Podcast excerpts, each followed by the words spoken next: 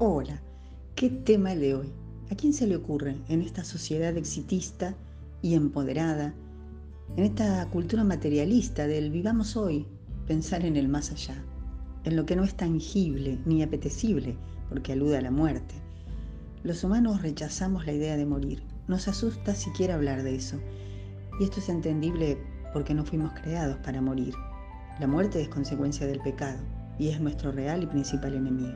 Todos sabemos que algún día dejaremos este mundo, sin embargo, la actitud de la mayoría, aún sabiendo que es el destino inevitable de todo mortal, valga la redundancia, es hacer como que nunca pasará. Y esto es más grave de lo que la mayoría cree, porque si bien nuestro cuerpo es mortal, nuestra alma es eterna. El tránsito por este mundo es solo una pequeña porción de lo que es la existencia. Todos nacemos con el ADN de la eternidad. Dice el Eclesiastés en el capítulo 3, verso 11. Dios hizo todo hermoso en su tiempo y puso en la mente humana la noción de eternidad, aun cuando el hombre no alcanza a comprender la obra que Dios realiza de principio a fin.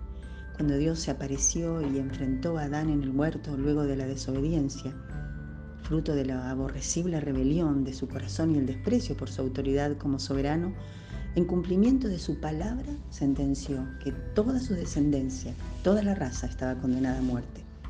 Esto es lo que la gran mayoría de la humanidad no entiende o no acepta, porque como el primer humano, cada persona pretende autonomía de Dios.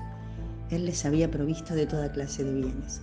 Les había encomendado tareas importantísimas, colocándolos por sobre toda la creación como administradores, mostrándoles confianza y su deseo de que disfrutaran de todo lo creado y usaran sus dones, sus capacidades dadas por Él para recrear para que fuesen creativos y libres. Les había probado su amor de mil maneras, les permitía disfrutar de su compañía todos los días y a todos sus síes les interpuso un solo no. Con la prohibición de abstenerse del fruto de un árbol del huerto, les advirtió y les dijo, si comen de este fruto, o sea, si desobedecen, de cierto morirán. ¿Cómo se atrevieron a tanto? Es prueba de la debilidad humana y su anhelo de ser como Dios. Es cierto que no cayeron fulminados en el acto. Aparentemente no murieron por haber desafiado al amoroso soberano. Pero la muerte para el Dios eterno no se limita a la pérdida del cuerpo material. Cuando Dios se refiere a la muerte está hablando de separación y de su único y verdadero enemigo, porque fue con el Padre del mal, del engaño y la mentira que el pecado entró en el mundo. Muerte es para Dios estar privado de su presencia y de su comunión. Podemos leer esto en el libro de Romanos, en el capítulo 3, verso 23, por cuanto todos pecaron y están destituidos de la gloria de Dios. Muerte es separación, alienación, sufrimiento sin fin por estar fuera del ámbito de la gloriosa presencia de Dios. No hay comunión entre Dios y el pecado. Por eso, aunque no murieron en el momento, sí murieron desde el punto de vista de Dios. De hecho, fueron privados inmediatamente del huerto paradisíaco y de su presencia, pasando esta tremenda herencia a toda la humanidad. Vos como yo, todos nacemos con un rechazo natural a someternos a la autoridad de Dios. Ese es el pecado en el hombre y la mujer. Aún diciendo creer, queremos ser autónomos, hacer la nuestra, vivir a nuestra manera. Podemos cumplir con ciertas reglas, seguir tradiciones religiosas, pero rendirnos, ya lo dijo Jesús. Lo leemos en el Evangelio de Mateo, en el capítulo 7, verso 21. No todo el que me dice Señor, Señor, entrará en el reino de los cielos. Creer es más que palabras. La demanda del cristianismo es rendir el yo ante el amor y majestad del que nos amó como nadie nunca lo hará jamás. Es una manera de entender la vida, es un cambio de mente y transformación del corazón que solo puede hacer el Espíritu Santo de Dios. Nuestra naturaleza pecaminosa es lo que nos separa de Dios, por lo cual nunca podríamos por nosotros mismos, una vez acabada la vida en este mundo, acceder a su presencia en el cielo. Alguien tenía que saldar esa deuda de pecado, y Dios, en su amor, lo proveyó. Tenía que ser un justo, uno sin pecado, y por eso nos envió a Jesucristo. Así continúa el pasaje que leímos antes en Romanos. En el verso 24 dice, siendo justificados gratuitamente por su gracia, mediante la redención que es en Cristo Jesús. Él murió y cumplió la sentencia. Dio su vida y padeció lo sumo por amor a nosotros. Aún siendo nosotros infieles nos amó, siendo nosotros incapaces de semejante amor. el inocente murió en tu lugar, en el mío y en el de todo mortal. Y su obra no ha sido en vano, porque su sangre derramada es eficaz. Lo es para el que arrepentido confiesa sus pecados, cree y se rinde de todo corazón a Él para vivir ya no para sí mismo, sino para Jesucristo. La muerte es más que la separación del alma del cuerpo carnal.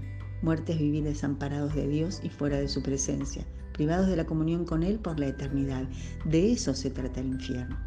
Pensar que tanto se burlan cuando nos oyen hablar de esto con reverencia y temor de Dios. Muchos viven ya hoy aquí un anticipo de este horrible lugar, dando la espalda a Dios para dar rienda suelta a sus pasiones y entregarse completamente al pecado.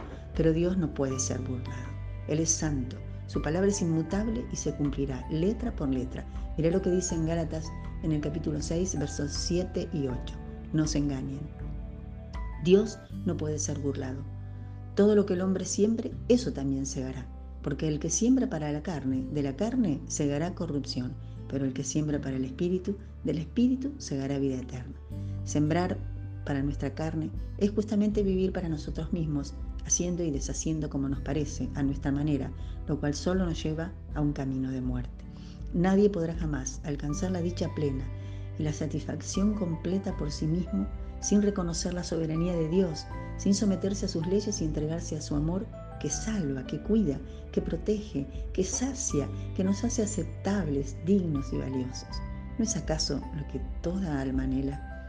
La reconciliación con Dios y el retorno a la condición de hijos amados es una gracia que se alcanza por la fe en Jesús. Así como un día recibimos aliento de vida, la Biblia afirma y nos advierte en muchas maneras que está establecido a los hombres y mujeres en todo el mundo que mueran una sola vez y luego comparezcan ante Él en juicio. O sea, todos volveremos a vivir. Sí, vamos a resucitar un día para dar cuenta delante de Dios de todos nuestros actos. Esto afirma el libro de Hebreos en el capítulo 9, verso 27 de la manera que está establecido para los hombres que mueran una sola vez y después de esto el juicio, así también Cristo fue ofrecido una sola vez para llevar los pecados de muchos y aparecerá por segunda vez, sin relación con el pecado, para salvar a los que lo esperan.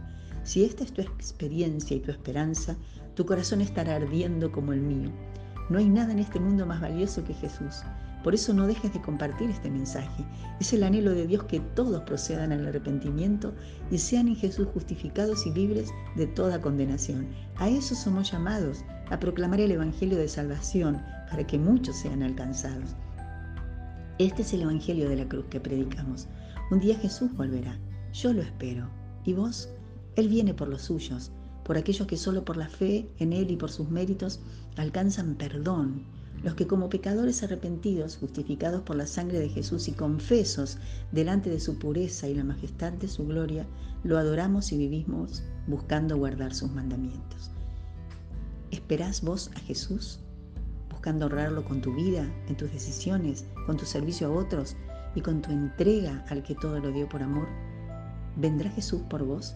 Todo el que tiene esta esperanza se purifica a sí mismo y su alma se contenta y regocija en su Señor. Si todavía estás dudando, hoy, amada mía, es día de salvación. No dejes pasar un solo minuto más. Hoy Jesús te llama. Él anhela que le entregues tu corazón. Un cambio, una transformación gloriosa operará en tu vida. Él nos hace nuevas criaturas. Ya nunca más temor a la muerte, nunca más solas, nunca más dudando, no más miedo al futuro ni ansiedad por el hoy. Jesús todo lo llena. Él es el que sacia nuestra alma. ¿Lo crees? Inclinemos juntas nuestro corazón para rendirnos ante la majestad de Cristo y ofrezcamos alabanza y adoración al que es digno de todo honor y gloria por los siglos de los siglos. Bendecida semana.